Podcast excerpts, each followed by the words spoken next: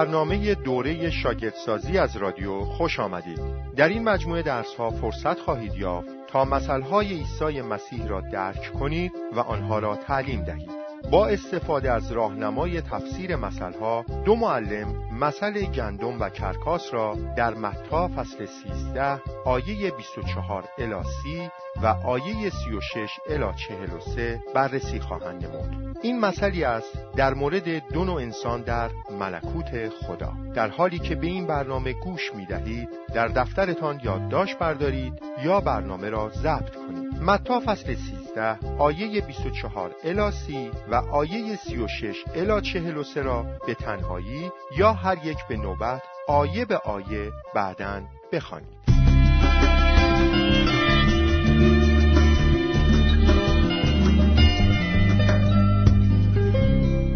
متی فصل 13 آیه 24 الی 30 می‌فرماید: ملکوت آسمان مردی را ماند که تخم نیکو در مزرعه خود کاشت و چون مردم در خواب بودند دشمنش آمده در میان گندم کرکاس ریخت و رفت. وقتی که گندم رویید و خوشه برآورد، کرکاس نیز ظاهر شد. پس نوکران صاحبخانه آمده به وی عرض کردند: ای آقا، مگر تخم نیکو در زمین خیش نکاشته ای؟ پس از کجا کرکاس به هم رسانیده؟ ایشان را فرمود: این کار دشمن است. عرض کردند: آیا می خواهید برویم آنها را جمع کنیم؟ فرمود: نه، مبادا وقت جمع کردن کرکاس گندم را با آنها برکنید. بگذارید که هر دو تا وقت حصاد با هم نمو کنند و در موسم حصاد دروگران را خواهم گفت که اول کرکاس را جمع کرده آنها را برای سوختن بافه ها ببندید، اما گندم را در انبار من ذخیره کنید. نکته اول، درک داستان طبیعی مثل. مثل ها با زبانی مجازی بیان شدند و مفهوم روحانی مثل بر همین اساس است. چه عناصری در داستان مطابق واقعیات زندگی روزمره‌اند؟ مردم در هر جای دنیا که باشند میفهمند که تخم چگونه در مزرعه کاشت می شود و منتظرند تا بعدها محصولی از آن ظاهر شود. اما آنچه که هیچ کس انتظارش را ندارد این است که دشمنی آنقدر فرومایه یافته باشد که در میان گندم تخم کرکاس بکارد. و همین دلیل است که نوکران با دیدن کرکاس هایی که در میان گندم ها سبز شده بودند بسیار متعجب شدند. گیاهشناسان میگویند که این نوع کرکاس از آسیب رسانده ترین انواع آن است، بدین ترتیب که در مراحل ابتدایی رشد خود شباهت بسیار زیادی به گندم دارد. در حین اول مراحل رشد، کرکاس و گندم هر دو هنوز به شکل علف هستند و آنقدر به هم شباهت دارند که تشخیص این دو کاری است دشوار. از آنجایی که نوکران نمی‌توانند فرق بین گندم و کرکاس را تشخیص دهند، صاحب زمین به ایشان دستور می‌دهد تا کرکاس را جمع‌آوری نکنند، مبادا گندم را هم با آن از ریشه بکنند. علاوه بر این، کرکاس حامل نوعی قارچ است که برای انسان و حیوان سمی است. بنابراین این عمل دشمن به مثابه جنایتی بسیار پست می‌باشد. نکته دوم، بررسی چارچوب آنی و تعیین عناصر مثل. چارچوب شامل زمینه مثل و توزیع یا کاربرد آن می شود. در مثل کرکاس در میان گندم، زمینه در آیات 9 الی 11 وجود دارد. داستان در آیات 24 الی 30 و توزیع و کاربرد در آیات 36 الی 43. لطفاً زمینه مثل را تشریح کنید. زمینه این مثل در متی فصل 13 یافت می شود.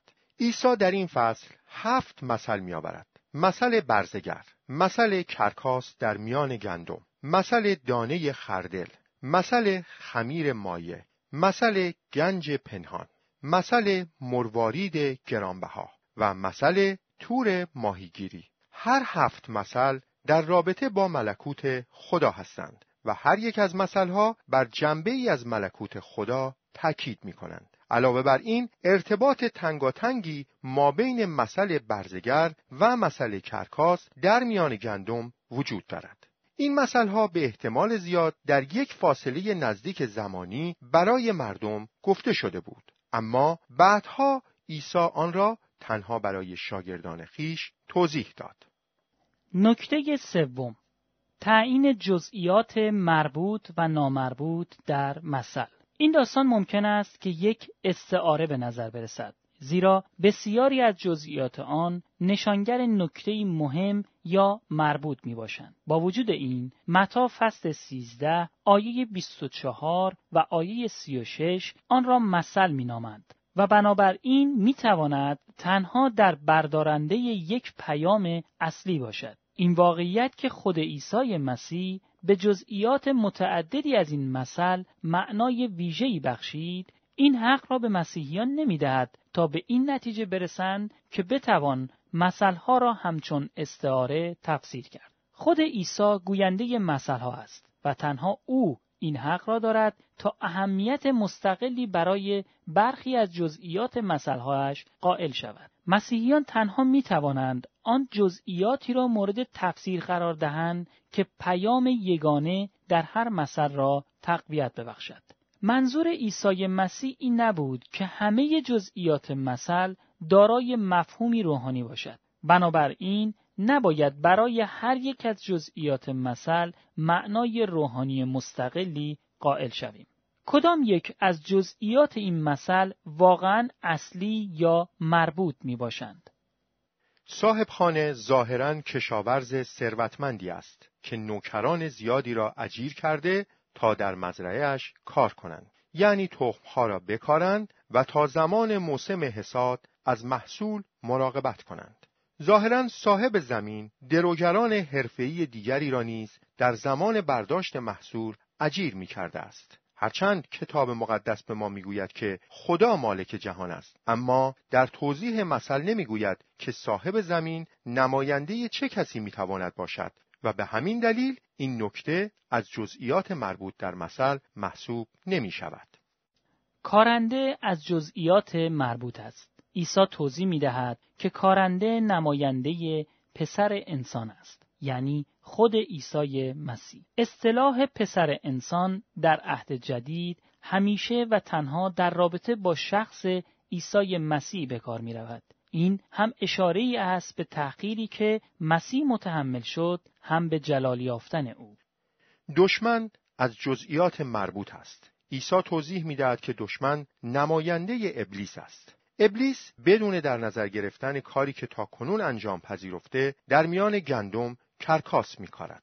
این عمل خرابکارانه و تعمدی دقیقاً در میان انسان‌هایی صورت می گیرد که عمل دست عیسی مسیح هستند. این مثل شرح می دهد که شیطان در شب فعالیت می کند، یعنی زمانی که همه در خواب به سر می برند. عمل شیطان مانند دزدی است که مایل نیست دستگیر شود. از آنجایی که عیسی شرحی برای این نکته جزئی ارائه نمی دهد، پس این تنها یک بخش از داستان محسوب می شود و نه از جزئیات مربوط که اهمیت ویژه‌ای داشته باشد. تخم نیکو یا گندم از جزئیات مربوط است. عیسی توضیح می دهد که تخم نیکو نماینده ابنای ملکوت است، یعنی مجموع تمام مسیحیان راستین در جهان. اینها آن انسانهایی هستند که بذر انجیل در آنها ثمره نیکو می دهد و به این معترف هستند که عیسی مسیح منجی و پادشاه زندگی ایشان است. بر اساس آیه 43 این افراد عادلان هستند، زیرا که به ایمان عادل شمرده شده‌اند و در زمان ظهور ثانویه عیسی مسیح در ملکوت خدا مانند خورشید خواهند درخشید. کرکاس از جزئیات مربوط است. عیسی توضیح می‌دهد که کرکاس بد نماینده پسران شریرند. بر اساس آیه 41 اینها شامل تمام آن کسانی هستند که شرارت می‌ورزند و دست به انواع کارهایی می‌زنند که باعث گناه است. کرکاس نه تنها شامل مردم شریر است، بلکه ارواح شریر و برنامه‌ها و فعالیت‌های شریرانه را هم شامل می‌شوند که در میان مسیحیان واقعی کاشته شدند. همانگونه که کرکاس واقعی حامل قارچی است که برای انسان و حیوان سمی است، به همان ترتیب این انسانها و فعالیتها نیز موجب زیان و خرابی بسیار زیادی در زندگی مسیحیان واقعی می شوند. بر اساس آیه 42 کرکاس‌ها نماینده افراد شریری هستند که به جهنم افکنده خواهند شد. بنابراین کرکاس‌هایی که در میان گندم‌ها کاشته شدند نماینده اختلاط اعضای راستین و دروغین در کلیسای قابل رویت مسیحی و در مؤسسات و نهادهای مسیحی است و همینطور اشاره‌ای است به اختلاط برنامه‌ها و فعالیت‌های راستین و دروغینی که در این مراکز جریان دارند. عیسی در توضیحات خود در مورد نوکران چیزی نمی‌گوید.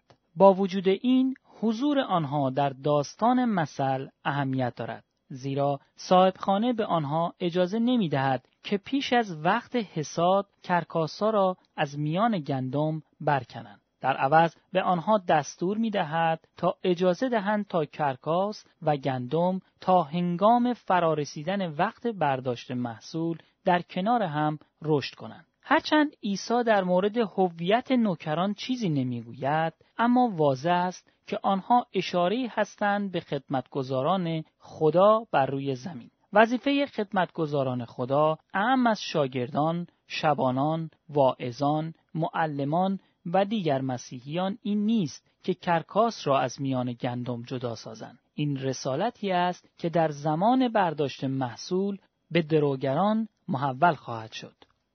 مزرعه از جزئیات مربوط است. بر اساس توضیحات خود عیسی، مزرعه نماینده جهان است. در این رابطه باید سه حقیقت را به خاطر سپرد.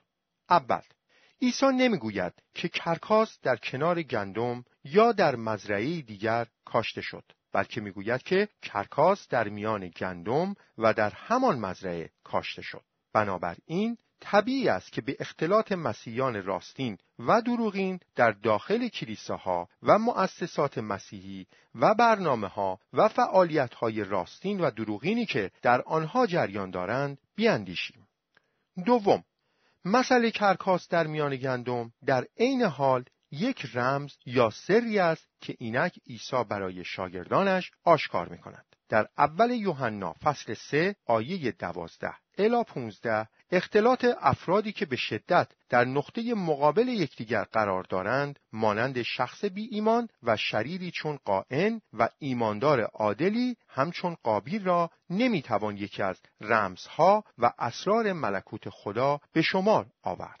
نکته رمزگونه تر آن است که در داخل کلیسای قابل رویت مسیحی و در داخل مؤسسات و نهادهای مسیحی خدا اجازه می دهد که مسیحیان راستین و ظاهری در کنار یکدیگر به سر ببرند. ضرورت دارد تا مسیحیان در حیطه مرزهای نظم الهی به آنچه که از سوی خدا مقرر شده است احترام بگذارند و آن را رعایت کنند. سوم، در ظهور ثانویه مسیح او از میان ملکوت خیش هر آنچه را که مردم را به سوی گناه اغوا می‌کند و همه انسان‌های سرکش را جمع‌آوری خواهد کرد و بیرون خواهد افکند. این مثل نمی‌گوید که این انسان‌ها و عوامل شریر از میان دنیا ریشه‌کن خواهند شد، بلکه می‌گوید که از میان ملکوت خدا ریشه‌کن خواهند شد. اگر آنها قبلا در داخل ملکوت او نبودند، بنابراین نمیتوانند از ملکوت او جمع‌آوری شوند و به بیرون افکنده شوند. پس واضح است که اختلاط شریران در میان عادلان چیزی است که در حیطه خود ملکوت خدا اتفاق میافتد، همچنان که در کلیسای قابل رویت مسیحی و مؤسسات و نهادهای مسیحی در جهان حاضر نیز این چنین است و این چیزی نیست که به طور کلی در جهان واقع شود. حساد از جزئیات مربوط است. بر اساس توضیحات خود عیسی، حساد نماینده داوری واپسین در زمان انقضای عالم است، یعنی زمانی که عمل جدا ساختن عادلان و شریران انجام خواهد شد. بر اساس آیه 42، رسالت درو کردن حساد تنها منحصر به عیسی مسیح است و او این رسالت را به فرشتگان خیش واگذار خواهد کرد.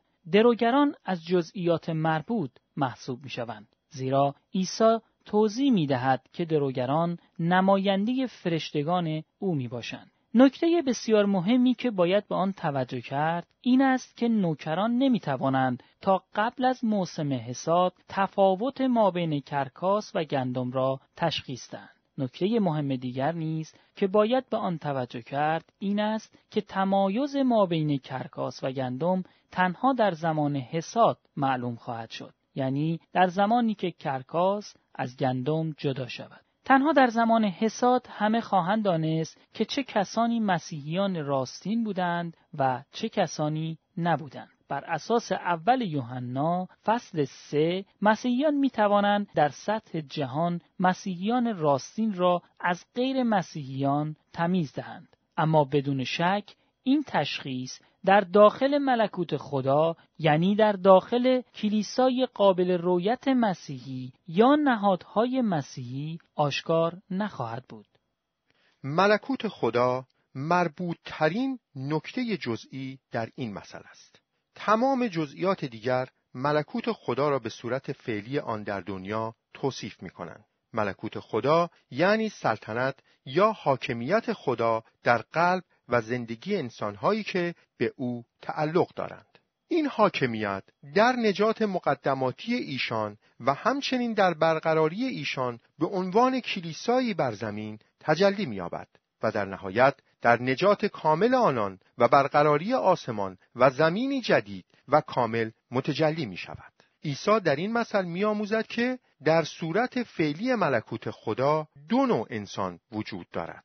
ملکوت خدا مشابه اتفاقی است که در جهان حاضر رخ می‌دهد، یعنی اینکه مردی تخم نیکو در زمینش می‌کارد و دشمن کرکاس را در میان تخم نیکو بکارد. متی فصل 24 آیه 14 می‌آموزد که انجیل ملکوت در تمامی جهان و به همه امت‌ها موعظه می‌شود و دوم قرنتیان فصل 11 آیه 1-4 می‌فرماید که شیطان و خدمتگزارانش پیام دیگری را به انسان‌های جهان موعظه می‌کنند تا ایشان را فریب دهند و از مسیح دور سازند. با این حال در این مثل منظور از تخم نیکو پیام انجیل نمی‌باشد و مراد از کرکاس نیز انجیل دروغین نیست. تخم نیکو و کرکاس نماینده پیام نیستند، بلکه نماینده انسان‌ها می‌باشند. بنابراین منظور از زمین جهانی نیست که هر دوی این پیام‌ها در آن موعظه بشوند، بلکه مراد گستره‌ای است که هر دو گروه از انسان‌ها در اختلاط با یکدیگر به سر ببرند، آن هم بدون آنکه تشخیص این دو از هم امری ممکن باشد. کرکاس نماینده آن گروه از انسان‌هایی است که در میان مسیحیان راستین کاشته شده باشند، به صورتی که مسیحیان راستین نیز از تمیز تفاوت بین خود و ایشان قاصر باشند. به همین دلیل است که زمین فقط نماینده جهانی متعلق به غیر مسیحیان نیست که در مغایرت با کلیسای مسیحیان باشد، بلکه زمین نماینده آن بخش از جهان است که در آن مسیحیان ظاهری با مسیحیان راستین با هم آمیخته شدند، آن هم به صورتی که تشخیص این دو گروه از هم کاری بس دشوار باشد. بنابراین مثل کرکاس در میان گندم نماد ملکوت خدا در صورت فعلی و زمینی آن است و نه ملکوت خدا در صورت نهایی آن. اصطلاحات ملکوت خدا و کلیسا شاید به طور دقیق با هم مترادف نباشند. ملکوت خدا در صورت فعلی و واقعی آن مشتمل است بر کل مجموعه انسانها و همچنین محدوده‌هایی همچون کلیساها، سازمانها، نهادها، فرهنگها و غیره که در آنها حاکمیت مسیح شناخته شده باشد.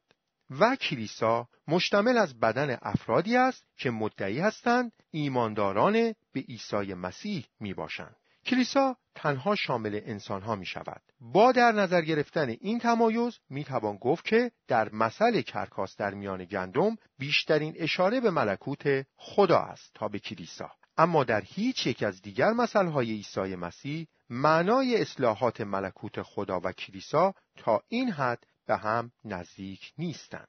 چنانکه می‌بینیم در مثل کرکاس در میان گندم و در مثل تور ماهیگیری این چنین است. نکته 4، تشخیص پیام اصلی مثل. پیام اصلی مثل را می توان یا در توضیح یا کاربرد مثل یافت یا از خود داستان. این مثل مانند دیگر مثل‌ها فقط یک نکته اصلی دارد، یعنی فرمان عیسی مسیح به خادمین خود قبل از موسم حصاد. عیسی مسیح به خدمتگزاران خود فرمان داد تا هنگام فرارسیدن وقت حصاد در خصوص اختلاط کرکاس‌ها و گندم‌ها صبر پیشه کنند. در وقت حصاد او به دروگران خیش دستور خواهد داد تا کرکاس‌ها و گندم‌ها را از هم جدا سازد. مثل کرکاس در میان گندم که در متی فصل 13 آیه 24 الی 30 و آیه 36 الی 43 آمده درباره دو نوع انسان در ملکوت خدا تعلیم می‌دهد. نکته اصلی مثل آن است که خادمان خدا در کلیساها و مؤسسات مسیحی باید در صورت کنونی و زمینی ملکوت خدا در خصوص اختلاط مسیحیان راستین و مسیحیان اسمی صبر پیشه کنند. مثل کرکاس در میان گندم تأکید می‌ورزد که این رسالت بر عهده مسیحیان نیست تا مسیحیان خوب را از مسیحیان بد یا مسیحیان راستین را از مسیحیان ریاکار جدا سازند. مسیحیان و رهبران مسیحی باید تا هنگام فرارسیدن روز داوری، یعنی زمانی که مسیح با تمامی فرشتگان خود آنها را از هم تفکیک کند، به هر دو گروه اجازه دهند تا در کنار هم رشد کنند و زندگی و عمل کنند. پیشه کردن صبر در برابر مسیحیان ظاهری از ویژگی‌های اساسی ملکوت خدا است. خدمتگزاران ملکوت خدا نباید بیش از حد اشتیاق داشته باشند تا انسانهایی را که به پیروان ثابت مسیح تعلق ندارند یا هنوز توبه نکرده اند یا همچنان باورها و الگوهای رفتاری عجیب و رشد نیافته‌ای در خود دارند از میان جمع و گروه خود بیرون برانند. کارگران ملکوت خدا باید بتوانند تا مابین نیاز به ایجاد شدن نظم کلیسایی و نیاز به ابراز محبت، رحمت و نشان دادن صبر نسبت به مسیحیان اسمی که در بین ایشان به سر میبرند تفاوت قائل شوند. آنها باید نظم کلیسایی را اجرا کنند بدان معنا که باید راهنمونهای کتاب مقدس در رابطه با هشدار، توبیخ، اصلاح و در صورت لزوم ممنوعیت شرکت افراد در کلیسا را در صورتی که آنان از گناهان سنگین خویش توبه نکرده باشند اجرا کنند. آنها باید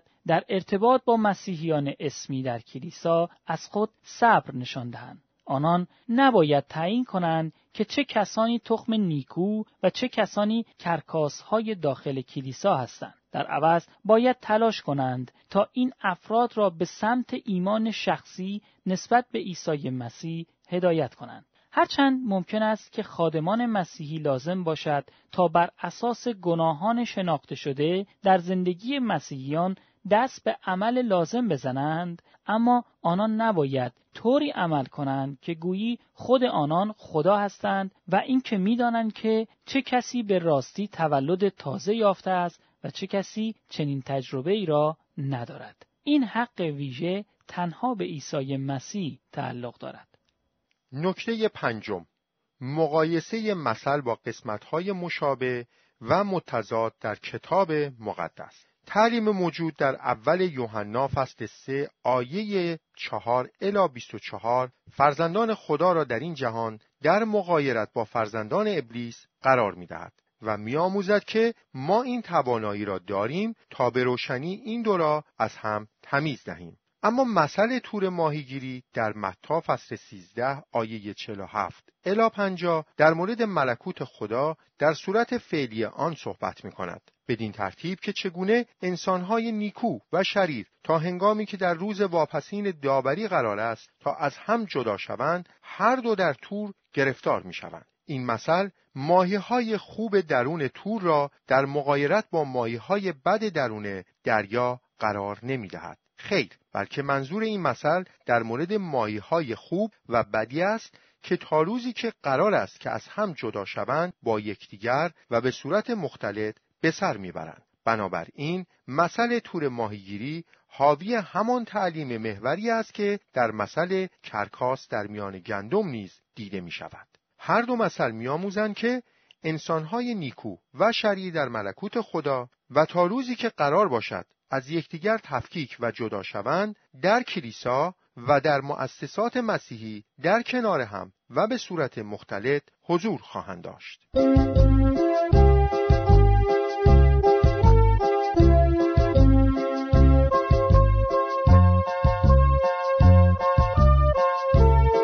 تکلیف برای هفته آینده. اول، برای یک فرد یا یک گروه این مسئله را موعظه کنید، تعلیم دهید یا بررسی نمایید. هفته آینده مسئله دانه‌ای که در نهان رشد می‌کند را بررسی خواهیم کرد. برای آمادگی مرقس فصل 4 آیه 26 الی 29 را مطالعه کنید. دوم، کتاب‌های دستور عمل بروید و ملکوت خدا را موعظه کنید را ملاحظه کرده و به آدرس اینترنتی www.2ta.net مراجعه کنید. این آدرس را به حروف تکرار می‌کنم: www.dota.net.